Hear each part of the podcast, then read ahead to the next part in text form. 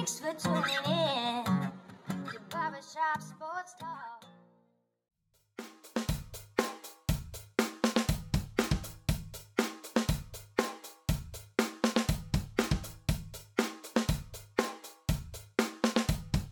Oh, thank you all for tuning in to the 415th episode of Barbershop Sports Talk with me, your host, Daryl D. Lane, as always, wherever you are, however you may be listening, I want to thank you for making me and this show part of your day, whether it be via Spotify, iTunes, Stitcher, Apple Podcasts, Google Podcasts, iHeartRadio, SoundCloud, Pandora, or whichever podcasting app or platform you may be listening to me via. Being recorded from Buffalo, New York, as usual. Gonna have a great show for you guys. Gonna have Nathan Swaffer on, uh, sports editor for the Kansan, the student newspaper for the Kansas Jayhawks. They are the national champions in men's college basketball. They beat uh, North Carolina this past Monday night. So, gonna get Nathan's opinion on all of that. Now, before we get to the conversation with Nathan, gonna give my shameless plug as always. First time listener, thank you. But subscribe and follow right now. Also, share this podcast with your friends and family, whether it be via Red Threads, Facebook groups, etc., etc. Check on the description below, specifically if you use Spotify.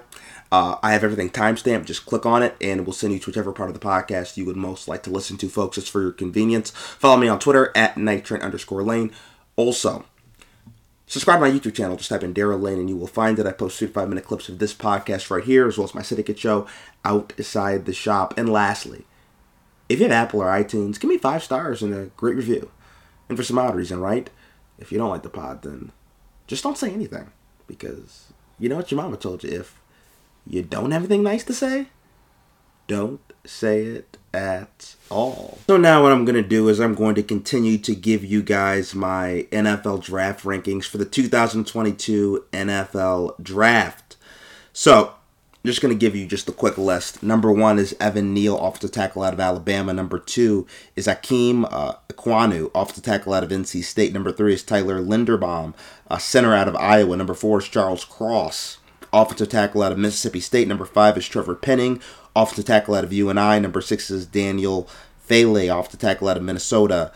These are my top six offensive linemen. I all have first round grades on all six of those names. I'm going to get back to those six later after I finish off the rankings. Number seven is uh, Bernhard uh, Raimann, out off the tackle out of Central Michigan. Number eight is Tyler Smith, off the tackle out of Tulsa.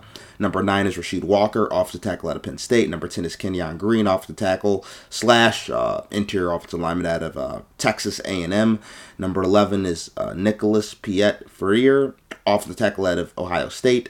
Number twelve is Zion Johnson. Uh, interior offensive lineman out of Boston College. Number 13 is Luke uh, Goedeke, off the tackle out of Central Michigan. Number 14 is Darian Kinnard, off the tackle out of Kentucky. Number 15 is Alec Lindenstorm, at interior offensive lineman out of Boston College. Number 16 is Sean Ryan, Interior offensive lineman out of UCLA. Number 17 is Abraham Lucas, off the tackle out of Washington State. Number 18 is Chris Paul, off the tackle out of Tulsa. Number 19 is Jeremiah Salyer, interior offensive lineman out of Georgia. Number 20 is Dylan Parham, interior offensive lineman out of Memphis. Number 21 is Thayer Munford, interior offensive lineman out of Ohio State. Number 22 is Ed Ingram, interior offensive lineman out of LSU. Number 23 is Myron Cunningham, offensive tackle out of Arkansas. 24 is Luke Fortner, Interior offensive lineman out of Kentucky. Number 25 is Justin Shaffer. Interior offensive lineman out of Georgia. And number 26 is Andrew Stueber, off the tackle out of Michigan. So, just first, I'll start with my first six guys. Uh, first of all, Evan Neal is my number one offensive lineman in this class. He is the number one player overall in this draft for me. I have him ahead of Aidan Hutchinson, Kayvon Thibodeaux, two of the edges that have gotten a lot of hype in this draft. Also, uh, Akeem Ekwonu, my uh, number two offensive offensive lineman. I have him ahead of him as well. Evan Neal is absolutely dominant. I just want to give some words about Neal. So Neal is not only the most dominant player in this draft class, but he's the most dominant player overall, regardless of position. Like I said. Uh, Neal has a combination of rare strength and power at the point of attack. He regularly pancaked SEC athletes, and not only that, uh, Division One college football athletes. Put him on the ground. Uh, DeMarvin Leal uh, is gonna be like a top 60 pick or whatever out of Texas A&M. Put his butt on the ground multiple different times. Uh, I never saw him lose a matchup, particularly in the running game. Guys were always on the ground. It's like, my gosh, this dude must be unreal strong. Uh, only three things happened when I saw Neal in the run game. Uh, either Neal put someone on the ground, right? That was the worst thing. He just pushed the guy out of the play completely, or it was a stalemate at the line of scrimmage and nothing happened. P.S. folks, there weren't a lot of stalemates, which is insane. Uh, this former Bama star is also a great pass blocker as well. He doesn't give up a lot of ground to pass rushers, and he moves his feet well against speed rushers. He has length. I believe he has three, four inch arms, so more than enough to push these ends to the outside against the speed rush. Uh, just a special athlete, six seven. Also, uh, slimmed down for the combine, looked really good, and then looked like he's in really good shape. And at first, that was concern for me about his weight, but it looks like he has that under control. So I'm like, this dude's ready to go right away. He's going to be one of the best players in the game, I think. I think he's a can't miss prospect, Evan Neal. Number two is Ikem Ekwonu, off the tackle, NC State. Uh, he is the best pure pass blocker in this draft class. He's a better pure pass blocker than Neal. Uh, slightly more athletic, more nimble than Neal. Uh, he has amazing get off into his kick slide. He does it effortlessly and smoothly, uh, just very natural. He's great at moving both his hands and feet at the same time. Just a very coordinated, twitchy athlete. In addition, he mirrors pass rushers very well. They go inside, he's right there. They go to the outside, he's right there. They do a spin move, uh, swim. Like he's very good at moving with them and mirroring their actions. Like I said, twitchy, quick, has great hips. In the run game, he's very good at getting out in space. He can get to blockers on the next. He can get to linebackers on the next level. Uh, very good. Also, you can use him in the screen game as well. I'm pretty sure with his feet, you can use him as a puller. Uh, probably not the one on one drive blocker and Evan Neal is, the physical specimen, the physical dominating man that an Evan Neal is, but still very, very good. And while I do have Neal as my number one uh, overall prospect, Ikem isn't far behind. There are some things that he does better than Neal, particularly in the passing game, and this is a passing league. I just think what Neal does, what gives the edge over Neal for me, is just his dominance. And I saw it against the higher level of competition, SEC to ACC. But Ikem is special as well. Both these guys, I, I see these guys being Pro Bowlers, All Pros. I would be shocked if they were bust in this league. Then we get to Tyler Linderbaum, center out of Iowa. He's another guy who, if he's a bust, I would be shocked top 10 overall player on my board, regardless of position. Linderbaum, he might be the safest player in this draft. He has no weaknesses in his game. The former Hawkeye, he's twitchy, strong, and explosive athlete at the center position. He slides his feet well in pass protection. He can handle big defensive tackles, big nose tackles, one on one in both the passing game in terms of not giving up ground and anchoring, so his quarterback can have space to step up and throw in the pocket, and in the run game, pushing them back so his running backs have room to run. Uh, amazing in the run game. In the run game, like I said, he can drive block, reach block, gets to the second level, leader of the offensive line. Just a special athlete and a special specimen at the center position. And I think he's going to be one of the best centers in football. Look for him to be a Pro Bowl, All Pro type of guy for years to come. My top three offensive linemen are very special. Then we get to guys that there might be some work. So next for Charles Cross, off the tackle at Mississippi State. Uh, I would say this about Charles Cross. He has the arm length. I believe he has like 35 inch arms. Uh, don't be surprised if he becomes a franchise tackle.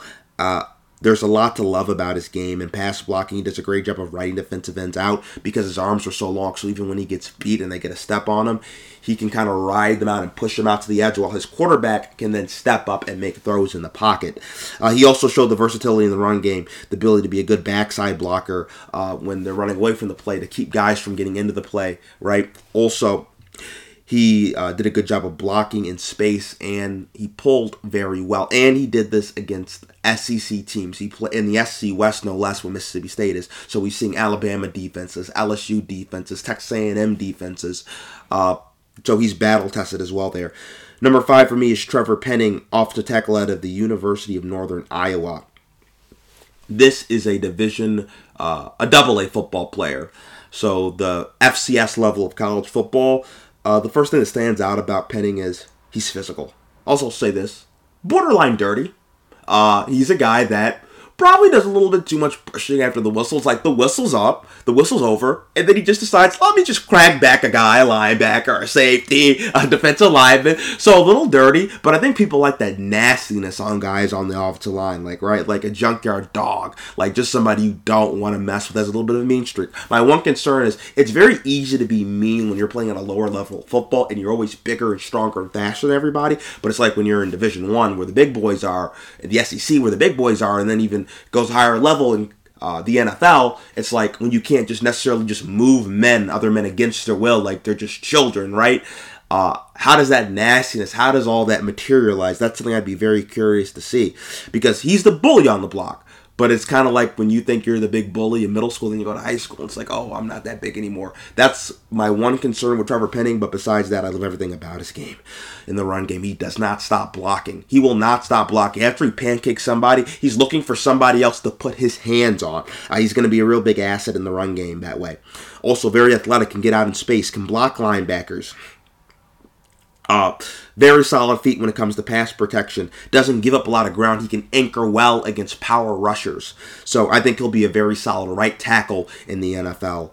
Uh, then we get to number six, the last of my offensive linemen who I have first round grades on Daniel Faalele off the tackle out of Minnesota. So first of all, Faalele is a massive human being standing at 6'9", 380 pounds. Folks, that's a big man.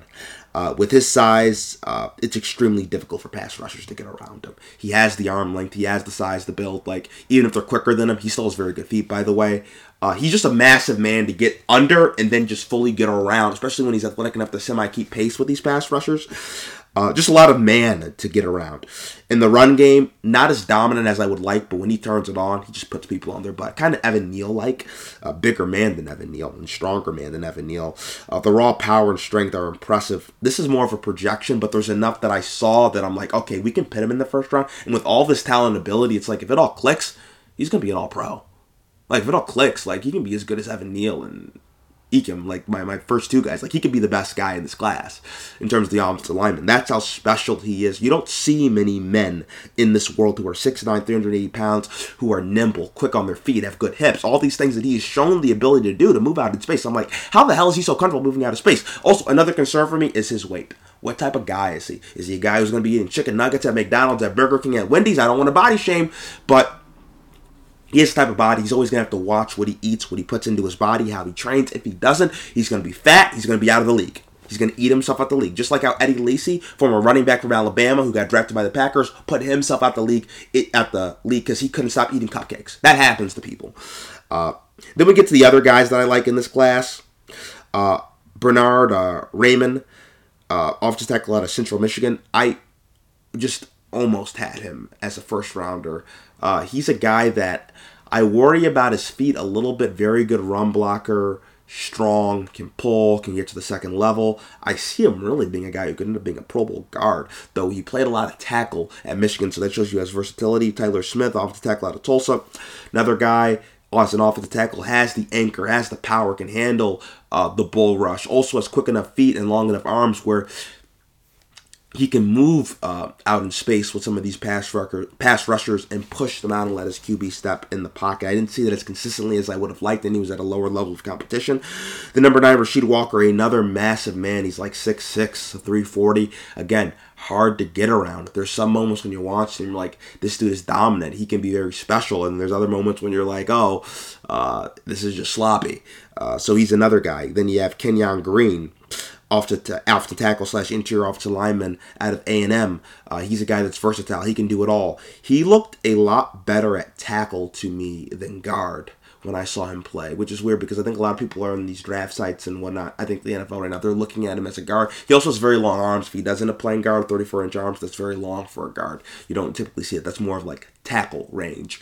Uh, but when you look at him, he looked he played a lot better at tackle than guard, which I was really shocked when I broke down the film. Uh, but good athlete.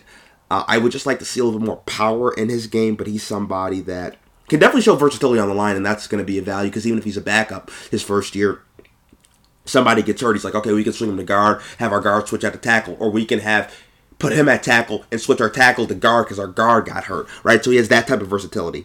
Uh, then at number 11, Nicholas Piet, uh, Vieira, off the tackle out of Ohio State. I really liked him. Uh, athletic, powerful, has the anchor. Uh, I just saw too many inconsistencies in his game. Uh, I would have liked to see more, but he's another guy that uh, I'm fairly high on. And yeah, as you can see, we're like 11, 12 deep, and I'm still talking about offensive linemen that I'm high on. I think I have a lot of potential, which shows you through round one, two, and probably three, there are a lot of good, talented offensive linemen, even some developmental guys that might be backups, like I said, like a Kenyon Green that can come in and give you some production that uh, are special that way. So this is a deep offensive line class. If your team needs offensive linemen, like as I'm naming these guys, like write them down. Like uh, this is a draft for offensive linemen. Also Zion Johnson, interior offensive lineman out of Boston College. He's a guy who's played tackle as well as guard. He has very long arms. He's a very smart football player. He can pull. He can get out to the second level. He can do a lot of things that way. He can slide his feet fairly well in pass protection. Uh, Darren Kinnard out of offensive tackle out of Kentucky. I thought he was a tad overrated. I didn't see the power and the ability to anchor in his game, but he has very good feet can move very well in space. So he's an athlete. So maybe what you do is you have him more of his own blocking scheme, where you can have him in uh, where he's getting to the second level, and maybe put him to guard or something like that. But he's a guy that has a lot of talent that I noticed. Uh, Luke uh, Goedeke, off the tackle out of Central Michigan, uh, would like to see better feet. But he has the power, he has the nastiness in the run game. Again, playing the MAC for the competition, always like, uh, I don't know. When I see guys like just knocking dude and pancaking guys over the MAC, it's like, well, it's the MAC. The MAC is known for elite uh, college football talent, but still, uh, somebody that you look at and you're like, okay, he can be a player, maybe, potentially. Uh, Sean Ryan, uh, interior offensive lineman at UCLA, has experience playing both tackle and guard. Very good feet, very athletic. Uh, there are concerns. There are a lot of power concerns. I don't know if he's strong enough. That would be a real concern for me once we start getting down to him. Alec Lindenstorm, interior offensive lineman out of Boston College, played center, also can play guard. Big man, anchors well, uh, holds his ground in the run game. I could see him just being your typical average starting guard for a decade that, you know, you don't have to worry about. And this is, again, Alec Lindenstorm. He is my 15th offensive lineman. So we're already at 15. So that's what I mean when I say in the first round, second round, and third round. There are guys who can be had in this class. Uh, then you get to other guys, and, and I'll look around here. Who else do I have that I think can be good? Abraham Lucas, on check out of Washington State. He has the body. I don't see the power. But again, he could be a developmental guy. The same with Chris Paul. He has the twitchiness. He has the burst. Uh, just a lot of inconsistencies. Uh, Jamie Salyer, interior offensive lineman out of Georgia. He's a bully in the run game. I have uh, worries about his uh, ability in pass protection. So all in all, when you look at this class, right, I, I looked at about how many 26 guys. Uh, I just named like 18 to 20, kind of went into what they do. Uh, like I said, first round, second round, third round, there are a lot of guys in this class. Uh, and I love the offensive line. I played that position when I played football in modified 7th and 8th grade, JV, 9th and 10th, and varsity 11th and 12th. So I love the offensive line. I play tackle and guard, so I'd like to think I know a little bit about this position. But there are guys, particularly the top three Linderbaum, Akeem, and Evan Neal. Uh, those guys, for sure, in my opinion, will be Pro Bowl to all pro guys uh, and will be starters and contributors on the O line right away. And we see how important the O line is. What's the most important position in the NFL? It is the QB. Who protects the QB? The offensive line, right? To use chess terms, the QB is the king, right? The quarterback in the NFL is the king. What happens in chess? The king goes down, the game is over, right? If your QB gets hurt, you have a league average, or excuse me, below league average, below starter level QB, like a Sam Darnold for the Panthers, where he's throwing four picks a game, or Nathan Peterman for the Buffalo Bills. And God knows, the Buffalo Bills fan, I know how atrocious Nathan Peterman was. You can't win in this league, so you need your offensive line to protect your QB in the passing game. Also, you know how else you protect the QB? Uh, complementary football, being able to run the ball, make sure it's not always a third and long when pass rushers can tee off on the QB, where you can have a third and manageable, third and three, third and one, where it can make it easier reads, easier throws for your quarterback off the line. They help with that as well. So this is extremely important position. If you're able to build up an offensive line, you can have a really great offense, and you can have ability to help your defense because if you can run the ball with your offensive line, uh, make it easier for the running back, you can keep a bad defense off the field. So the offensive line extremely important. The big guys, the fat guys, quote don't get a lot of love, but they are special humans, and I guarantee the QBs appreciate them because that's why when they help them out, the QBs they go pay for the dinner, the off the line dinner, and guess what? Uh, they lose a lot of money, but the QBs make a lot of money too, so it's uh, works out all fine and dandy. So cut up next after the break on Barbershop Sports Talk, we're gonna have Nathan on. Cut up next after the break on Barbershop Sports Talk.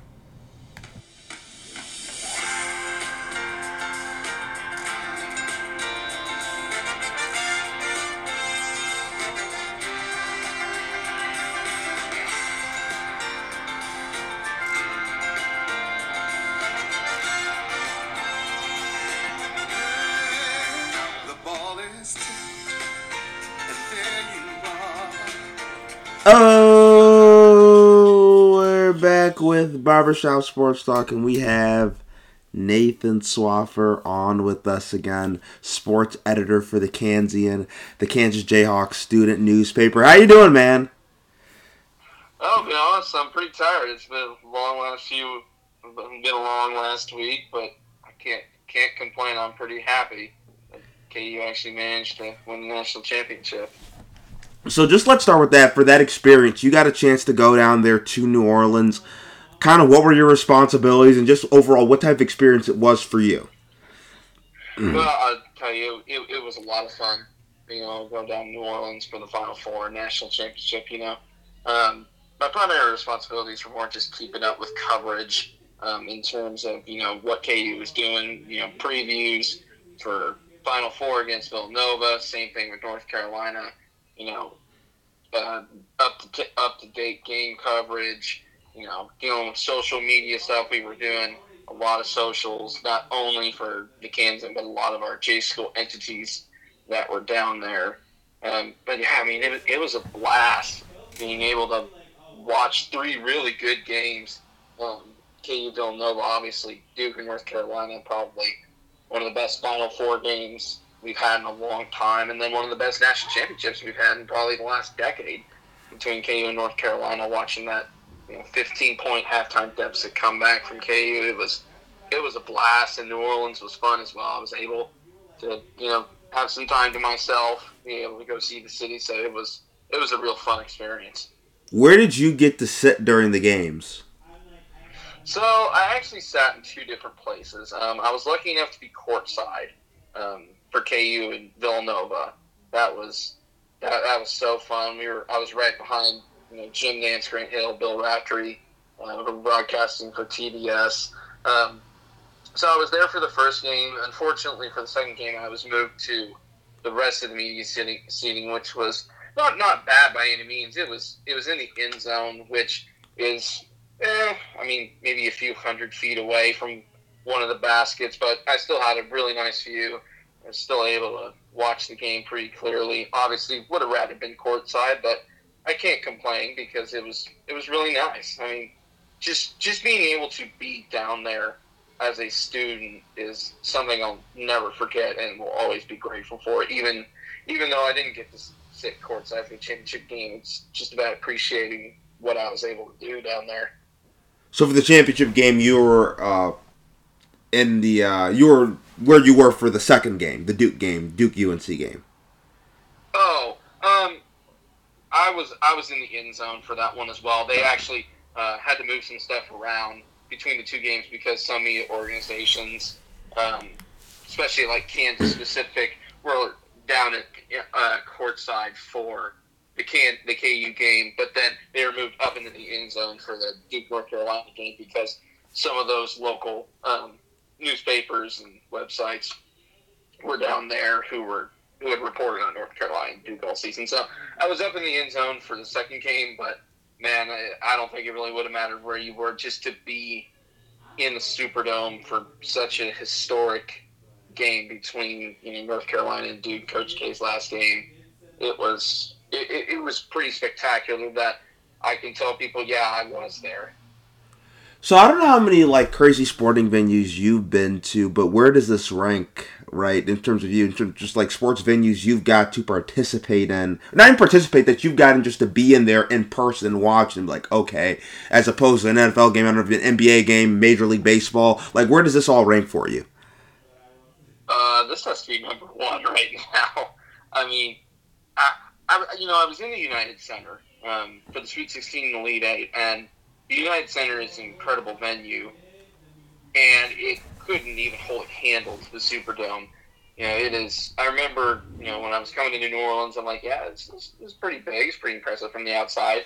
I then I actually walked down there and was just looking up at it from the outside. I'm like, man, this is a lot bigger than I thought it was. And then actually being inside the Superdome, it's it, it's pretty incredible because it's such a big venue. I mean, you can look straight up and you can't see the ceiling, and the atmosphere when that place was full for the Final Four national championship was it, it was it was pretty impressive and pretty breathtaking. It's it's probably number one on my list right now, and you know that's that's coming from a guy who's been to Allen Fieldhouse, um, who knows how many times now.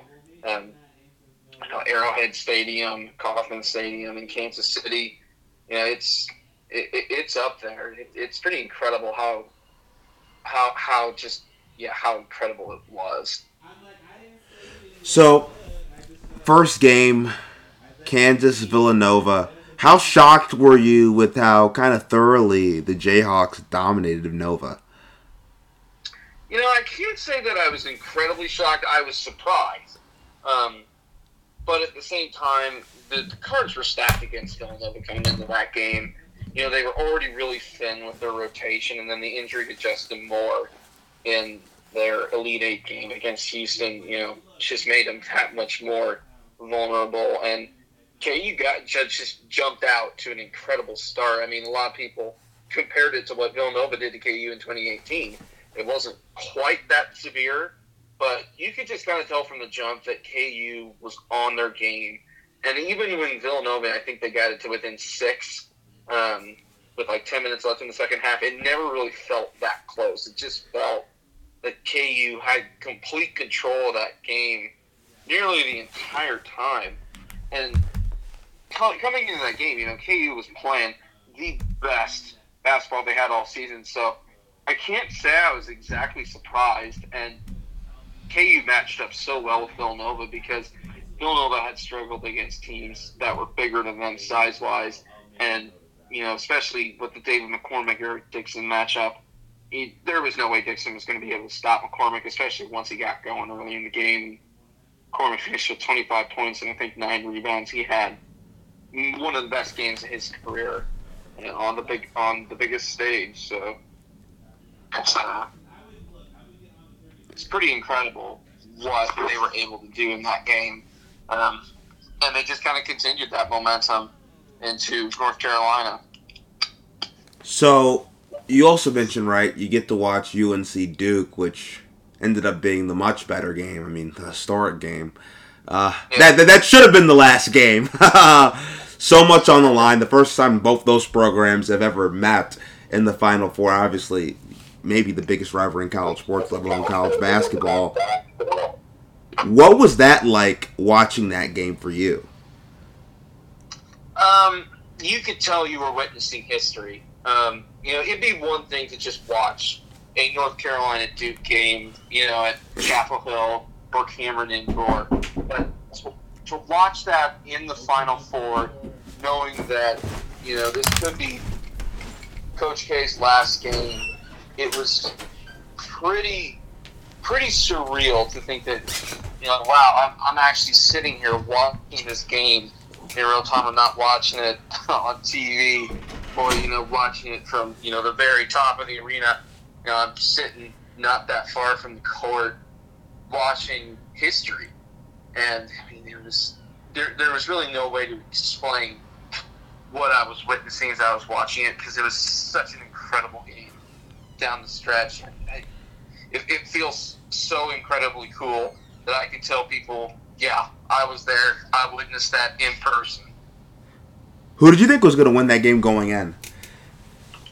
Oh, I thought for sure Duke was going to win it. Um, I was, I, I, I knew North Carolina was going to be in that game, but I remember I told, you know, some of my some media colleagues of mine, North Carolina is going to have to play one of their best games of the season if they want any chance of winning this game because Duke, Duke, like KU, was playing their best best basketball season, and they were really starting to put it all together. And I just I remember, I, I really thought Duke was going to pull away because they I think they got up by six with maybe eight or nine minutes left, and I'm thinking to myself, oh, that's it.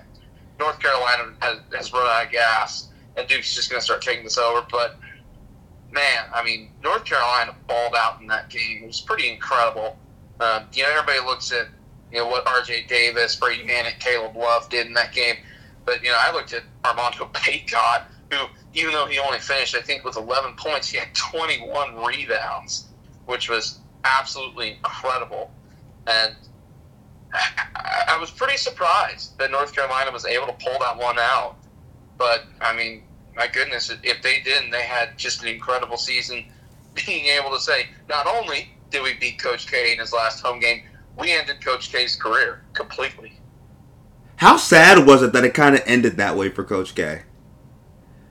You know, to put my personal feelings aside from Coach K and just look at it as a college basketball fan, it's disappointing, but also not. Because it's disappointing in the sense that, well, you know, one of the best coaches, possibly the best college basketball coach ever, couldn't end it the way he wanted to with a national championship with an incredible group of players. But at the same time, to see that team, especially with what they had gone through all season, even manage to get that far is pretty incredible because, you know, I'm not even sure they should have been a two seed.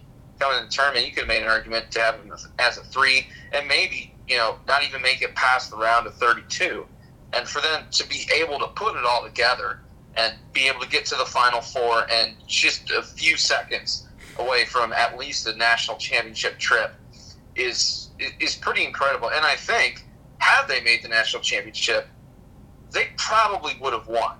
Um, I think Duke matches up pretty well with KU. Uh, but you know, looking at it as a pure college basketball fan, there are there are some things about it that you know make you feel a bit disappointed. But at the same time, you also look at it just like, well, it's pretty incredible that he was even able to make it this far with this squad. And I think, yeah, you have to look at it from that sense and say that's that's pretty incredible that he even made it that far.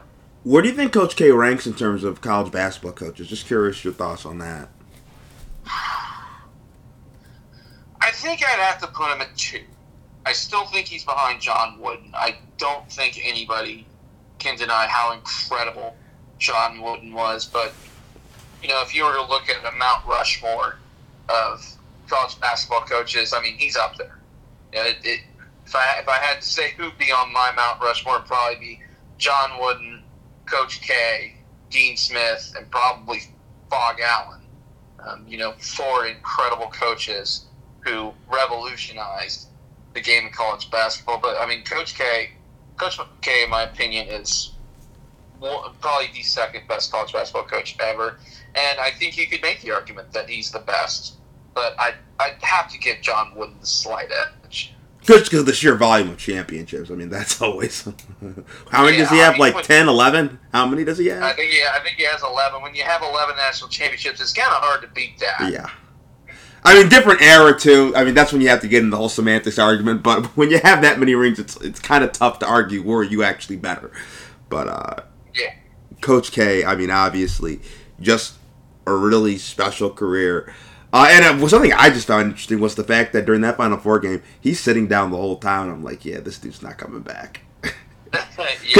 Because yeah. you see uh, the other coaches, you know, they're standing up the whole time. He has the chair out because, you know, this is a big arena. They're all kind of down in that lower deck area. And he's like on, on the little stoop, on the little stool. And I'm like, yep, Yeah. his knees are probably killing him. Yeah, it, it, you know, you look at the look at him compared to what Bill Self and Hubert Davis were in the championship game. I mean, my goodness, those two were running around all over the place, and you know, we're just you, you, you could tell it, it was probably it. So, did Duke lose the game or did UNC win it? What do you think is more No, accurate? North, North, North Carolina won it. Um, you, you can't take any anything away from North Carolina in that game. They, like like I said before, they had to play a near perfect game to win, and they did. I don't think it was anything that Duke Duke lost that game. I don't think it was you know they, they choked it away or anything like that. No, I think I think North Carolina just played about as good as you could have against Duke. I mean, you, you have to give credit to that entire starting five that they were able to pull that out. And you know, like I, guess, I give credit to Armando Bacot. Dude played through a bum ankle. Who you know, a lot of people said, yeah, he's done for the game. Came back in and still had a large impact. So Duke, Duke didn't lose that game. North Carolina rightfully won it. So just explain to me now, what's the atmosphere like for the national championship game, Kansas versus UNC, and what were your thoughts going into that game? Um, you know, I, covering KU all season, I thought this was this was a really favorable matchup for KU. They have they've done really well against teams with thin depth, which North Carolina very much had. You know, they essentially had their starting five and Puff Johnson, and then that feels like it's about it. Yeah. Um, but And sometimes it's not even Puff Johnson. yeah, I mean, he, he showed up against KU, which was big for North Carolina. He had them in that game, but you know, going into that matchup, it, it was favorable for KU, and KU was still playing really good. I mean, obviously, Ochai Agbaji and David McCormack had just played some of the best games of the season against Villanova. So coming to that game, it, it felt like KU was going to be able to do it, and then you know they got down 15 at halftime, um, and a lot of people thought it was over. But I remember saying to a colleague, um, if KU can get this down to single digits within five minutes, they have a real shot because that team has found ways to win games, and then seven minutes in, they've already regained the lead. So they they, they were able to put it all together, and they were even, they were able to withhold North Carolina down the stretch as well. I mean, you know, North Carolina put themselves up with about a minute thirty left, but they were still able to overcome that. It was pretty incredible how KU managed to come back in that game. So, I want to know just your reaction when UNC gets out to that big lead. What are you thinking? Are you like, oh, this is what I expected? No, it definitely wasn't. I mean, I remember as I was sitting with my colleagues watching that unfold, we we were all just saying, "Man, this is the worst KU has looked probably since they played TCU."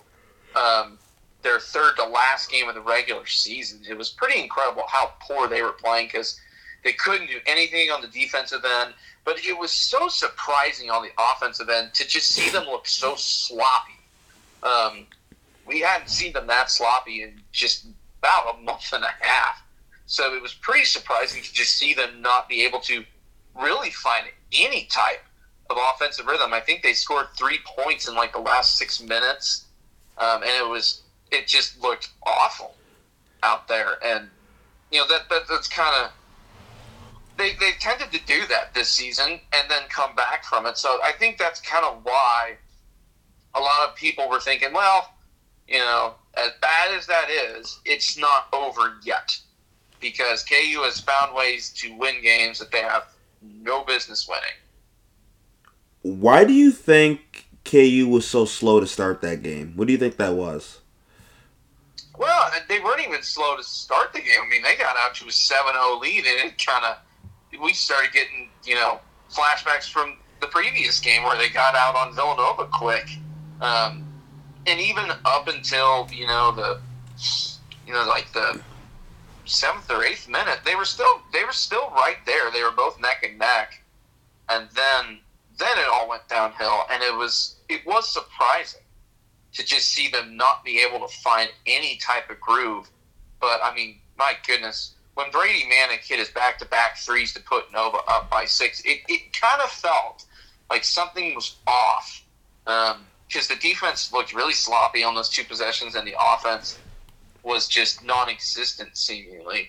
And so that that was very surprising to see that happen and to see KU essentially just stagnate for the last six minutes and a half and just not be able to find anything, any type of momentum, any type of offensive or defensive consistency. And it was it was so unusual um, to see them play that poorly. But I must say, I, I can't say I was incredibly not surprised that they came back. in the second half because you know, like you said, they they find ways to win games that they shouldn't even be in. Where do you think that comes from when they're able to find ways to kind of dig in deep and win these games? It's like, okay, they should be getting blown out, but they just kind of hang around and stay in the fight.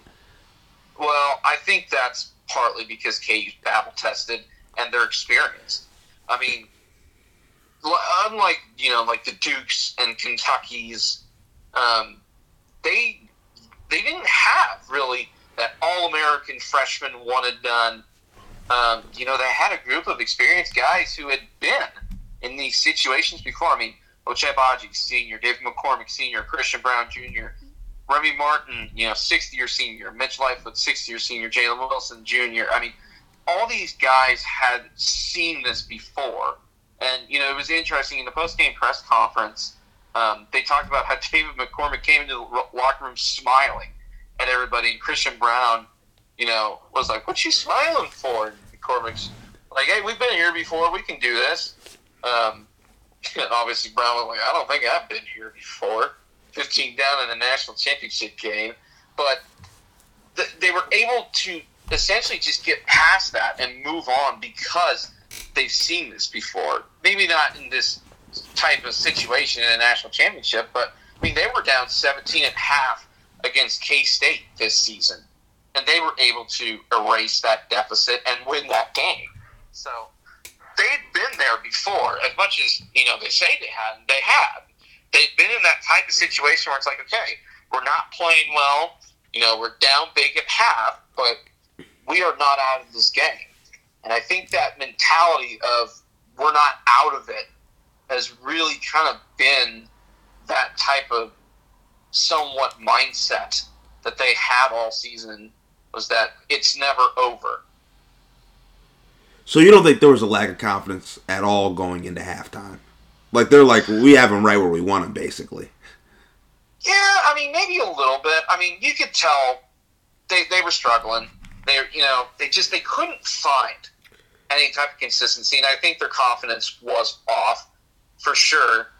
But I think you know they kind of set the tone at the beginning of the second half on both ends. I mean, Dajuan Harris, who has been labeled as the best defensive player for KU, you know, guys were talking after the game about how he really sparked that comeback because he was forcing turnovers against North Carolina on the other end, and he was just being a defensive menace to them. And then that leads to offense on the other end. I mean, David McCormack set the tone on offense at the beginning of the half with just a monster dunk. And so maybe they didn't have him right where they wanted him, but I think they had him right where they wanted him after the first few possessions of the second half. And that was kind of when, like, I think everybody started thinking, hey, you know, we're coming back. We're going to win this thing. So I want to go towards the end of the game. Uh, when Kansas that out of bounds play, Mhm. when they go out of bounds, what are you thinking when that happens? You, you know, it, it, it's interesting because a lot of people ask me, were you worried? You know, were you're thinking, oh my gosh, you know, Dajuan Harris is going to become the next Chris Webber, you know, like calling a timeout when they don't have it. And, you know, No, that to me that wasn't that bad because there was pressure. I, I could, I mean, it was a mistake, but it's not as egregious as Chris Webber. Yeah. Well, and, you know, a lot of people ask me, were you worried when that happened? And I wasn't. And I really wasn't at all because I'm like, well, nah, North Carolina's going to miss this and KU's going to win. Just from what had happened in the second half, because North Carolina had actually shot very poorly uh, that entire game. They were struggling from three point, you know, even just making some simple shots, they were struggling. And it just, it kind of felt like they didn't have it near the end of that game. And, you know, credit to KU, they played incredible defense off that out of bounds set. I mean, Christian Braun was just glued to Caleb Love. And so it, you know, Bill Self, maybe maybe one of the best coaches ever, coming out of timeouts on the offensive and defensive end, and he showed it again. And so, no, I can't say that I was worried. I can't say that I was like, oh man, North Carolina's going to tie this up here. I mean, it was just kind of, it kind of felt like, nope, it's not going to happen. KU's going to win this game. So what we're gonna do is we're gonna take a quick break, and then kind of next to the break on Barbershop Sports Talk, we're going to talk some more Kansas basketball. Kind of next to the break on Barbershop Sports Talk. Tell me, do we get what we deserve? Oh, we get what we deserve. And when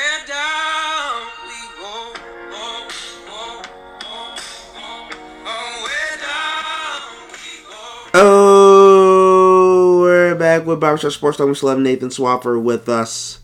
So, Nathan, where does this Kansas team rank for you? Let's say the last decade or so, the Bill Self era, in terms of other Kansas teams. What type of place does this team hold? Well, you know, in terms of just pure success, they're number one. I mean, nobody in the last decade has been able to win a national championship. But, you know, when you look at it talent wise, you know, I can't say that. I can't say that they're probably.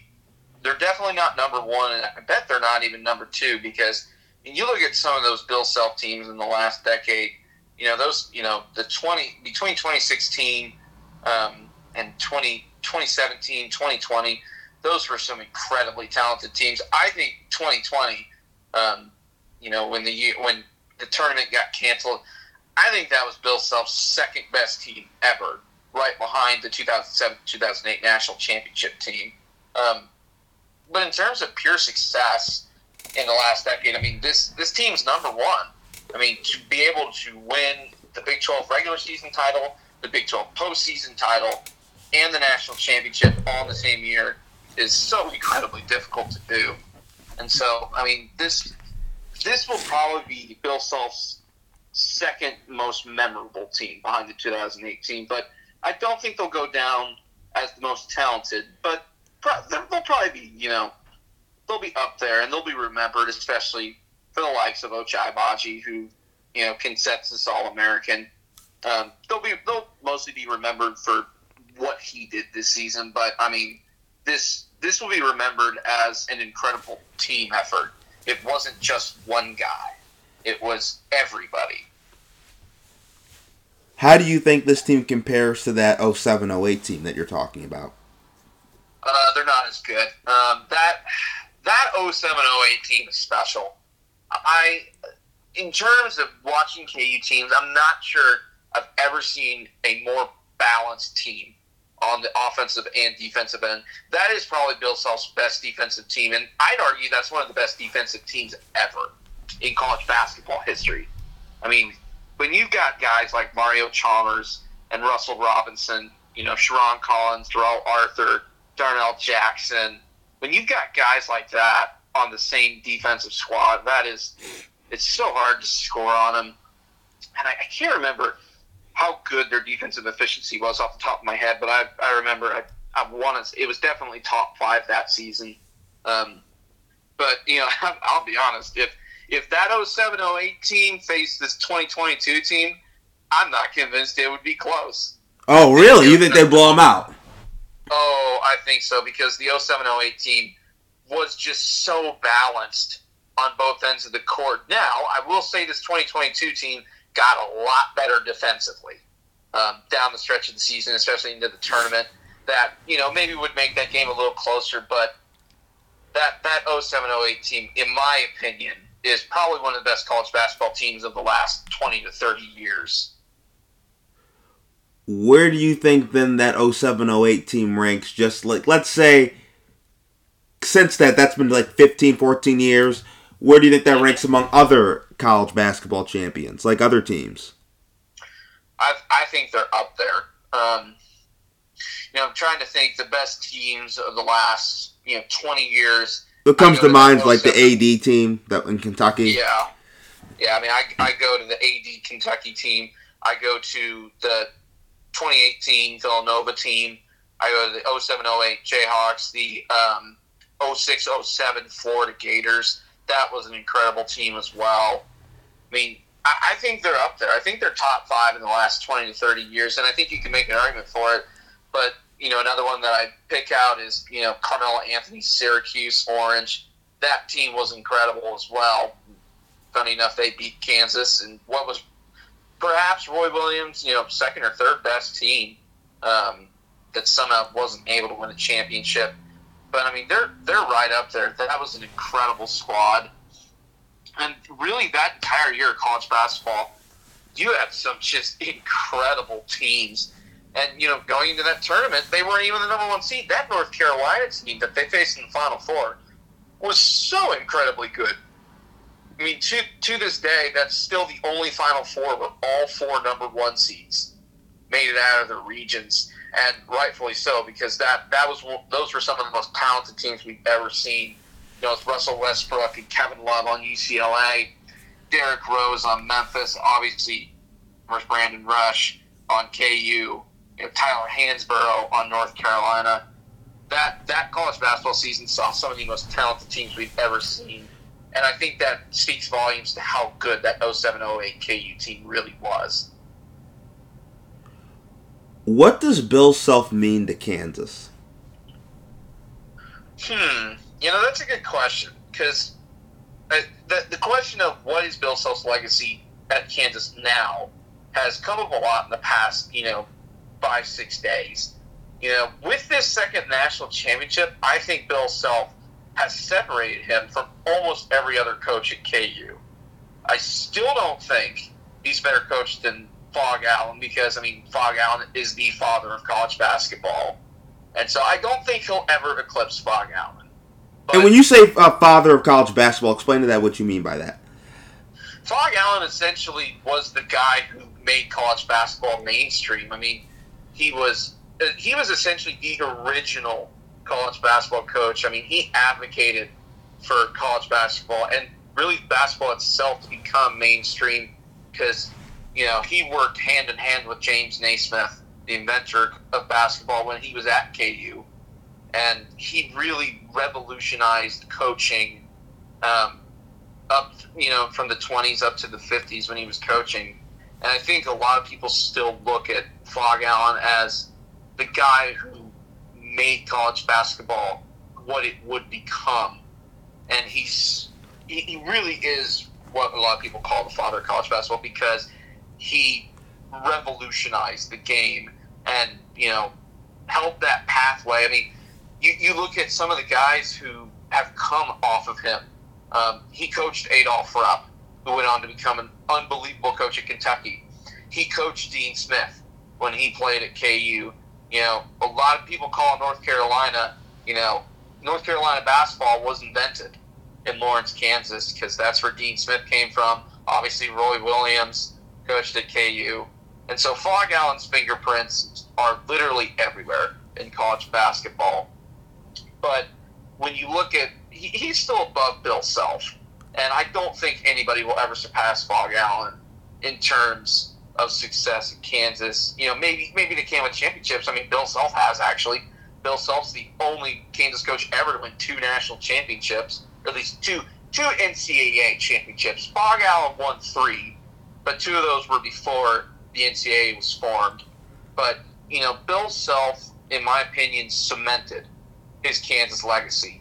He kind of got past that narrative that his teams couldn't get it done when it mattered most, and I think he kind of threw those down the drain. And so I think what Bill Self means to Kansas is he's probably the second best coach ever. And to be the second best coach at, in my opinion, is the most historic school when it comes to college basketball is an incredibly high pillar to be on. How much longer do you think Bill Self is going to coach? Because he's like 60, 61? He's 59. Oh, okay. I'm, he's a little bit older. So we got at least another decade then, right? Yeah, you would think. Um, obviously, we still got to see what comes out of these NCAA allegations because maybe he, he could take maybe a Larry Brown approach to what he did when he was at KU. He won the 88 championship and then left for the NBA, partly because there are a lot of recruiting allegations. And eventually, you know, they got put on probation, got a postseason ban. Um, while Larry Brown, right after Larry Brown left. Um, but I think at this rate, Bill Self is committed to Kansas no matter what happens here. And he, like um, Calipari, he's got a lifetime contract with Kansas. So I envision him seeing coaching at least another five to ten years. Um, I guess he could go a little longer. But I mean, in terms of you know what he has to do, he has nothing. He has nothing to prove anymore. I think he he did that this season, and you know, kind of just he, he really cemented his legacy at Kansas, and I think he could go out anytime um, and still be considered one of probably the second best coach ever at Kansas. Where do you think he ranks all time and just with coaches in general? Where is he? Top five, top ten? Mm, top fifteen.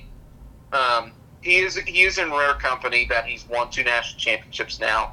Um, in terms of continued success, he, he's pretty high up there. I mean, you look at what he's done since he got at Kansas. They haven't missed the tournament. They've won 14 straight Big 12 regular season championships, which passed John Wooden's UCLA teams. Um, so, in terms of continued, at least regular season success, he's probably top 10. But in terms of overall success, he's probably top 15 just because he struggled in the tournament a little bit. But, yeah, I think, I think he's put himself pretty high up on the list now with that second national championship, probably top 15 all time. Um, I think you can start comparing him to the likes of Coach Thompson, um, possibly even. I think he might be getting close to Bobby Knight's level, even. Um, so I, I'd say he's gotten himself pretty high up on that list with this second national championship. Well, what does he have to do to pass a Roy? I think he needs one more championship, in my opinion. I think, I think you just have to look at Roy Williams and see what he did between his times at Kansas and North Carolina, and it's it's pretty incredible. I think he's third all time in wins. Um, I know he's behind Coach K, who's number one. I forget who's number two for some reason. Um, I should know that. Wooden? I don't think it's I don't think it's John Wooden actually. I'd, I'd have to look it up, but I, I think he's third all time in wins. Um, Bill's still pretty far behind him in that sense, but I think I think if he were to win one more national championship, I think he'd probably be on Roy's level. Um, maybe not quite surpass him yet, but if he were to get another championship, I think he'd be close to Roy's level. And if he could win, if he could possibly even win another one after that, I think he'd be on Coach K's level at that rate. I think he could be up there among the best of all time because he'd have four national championships at that rate.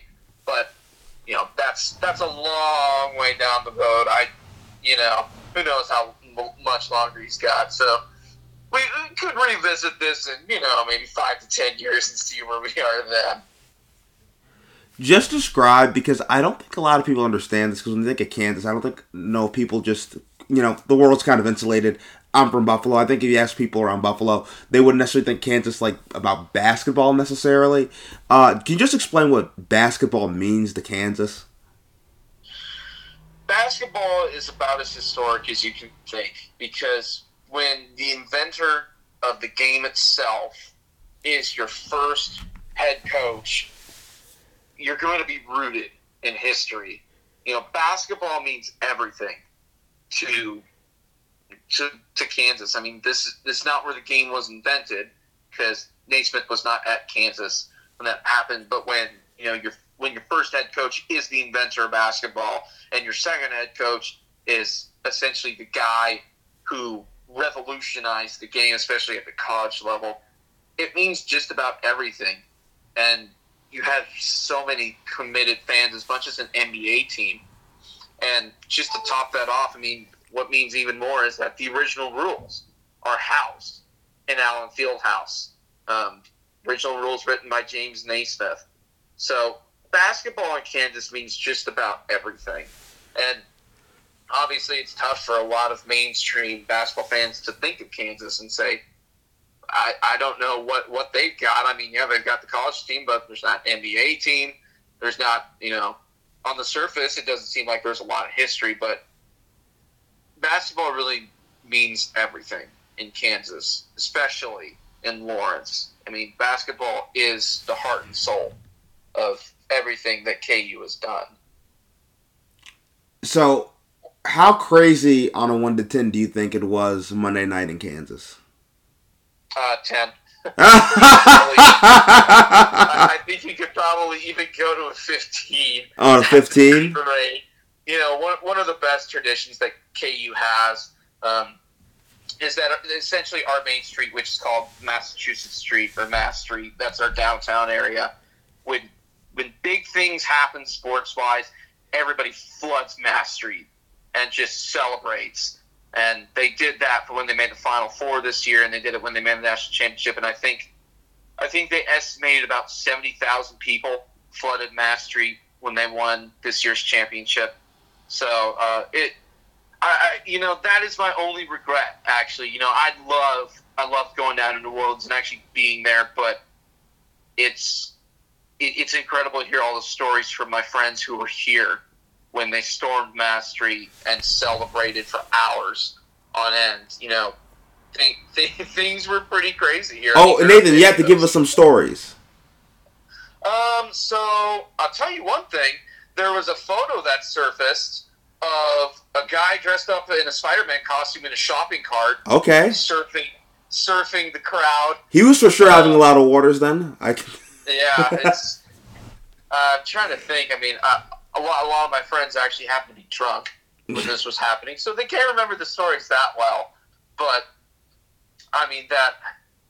Uh, that uh, I think Monday night was about as crazy as it could have been, and luck, luckily most of our professors canceled classes on Tuesday, so we didn't have to worry about it the next day.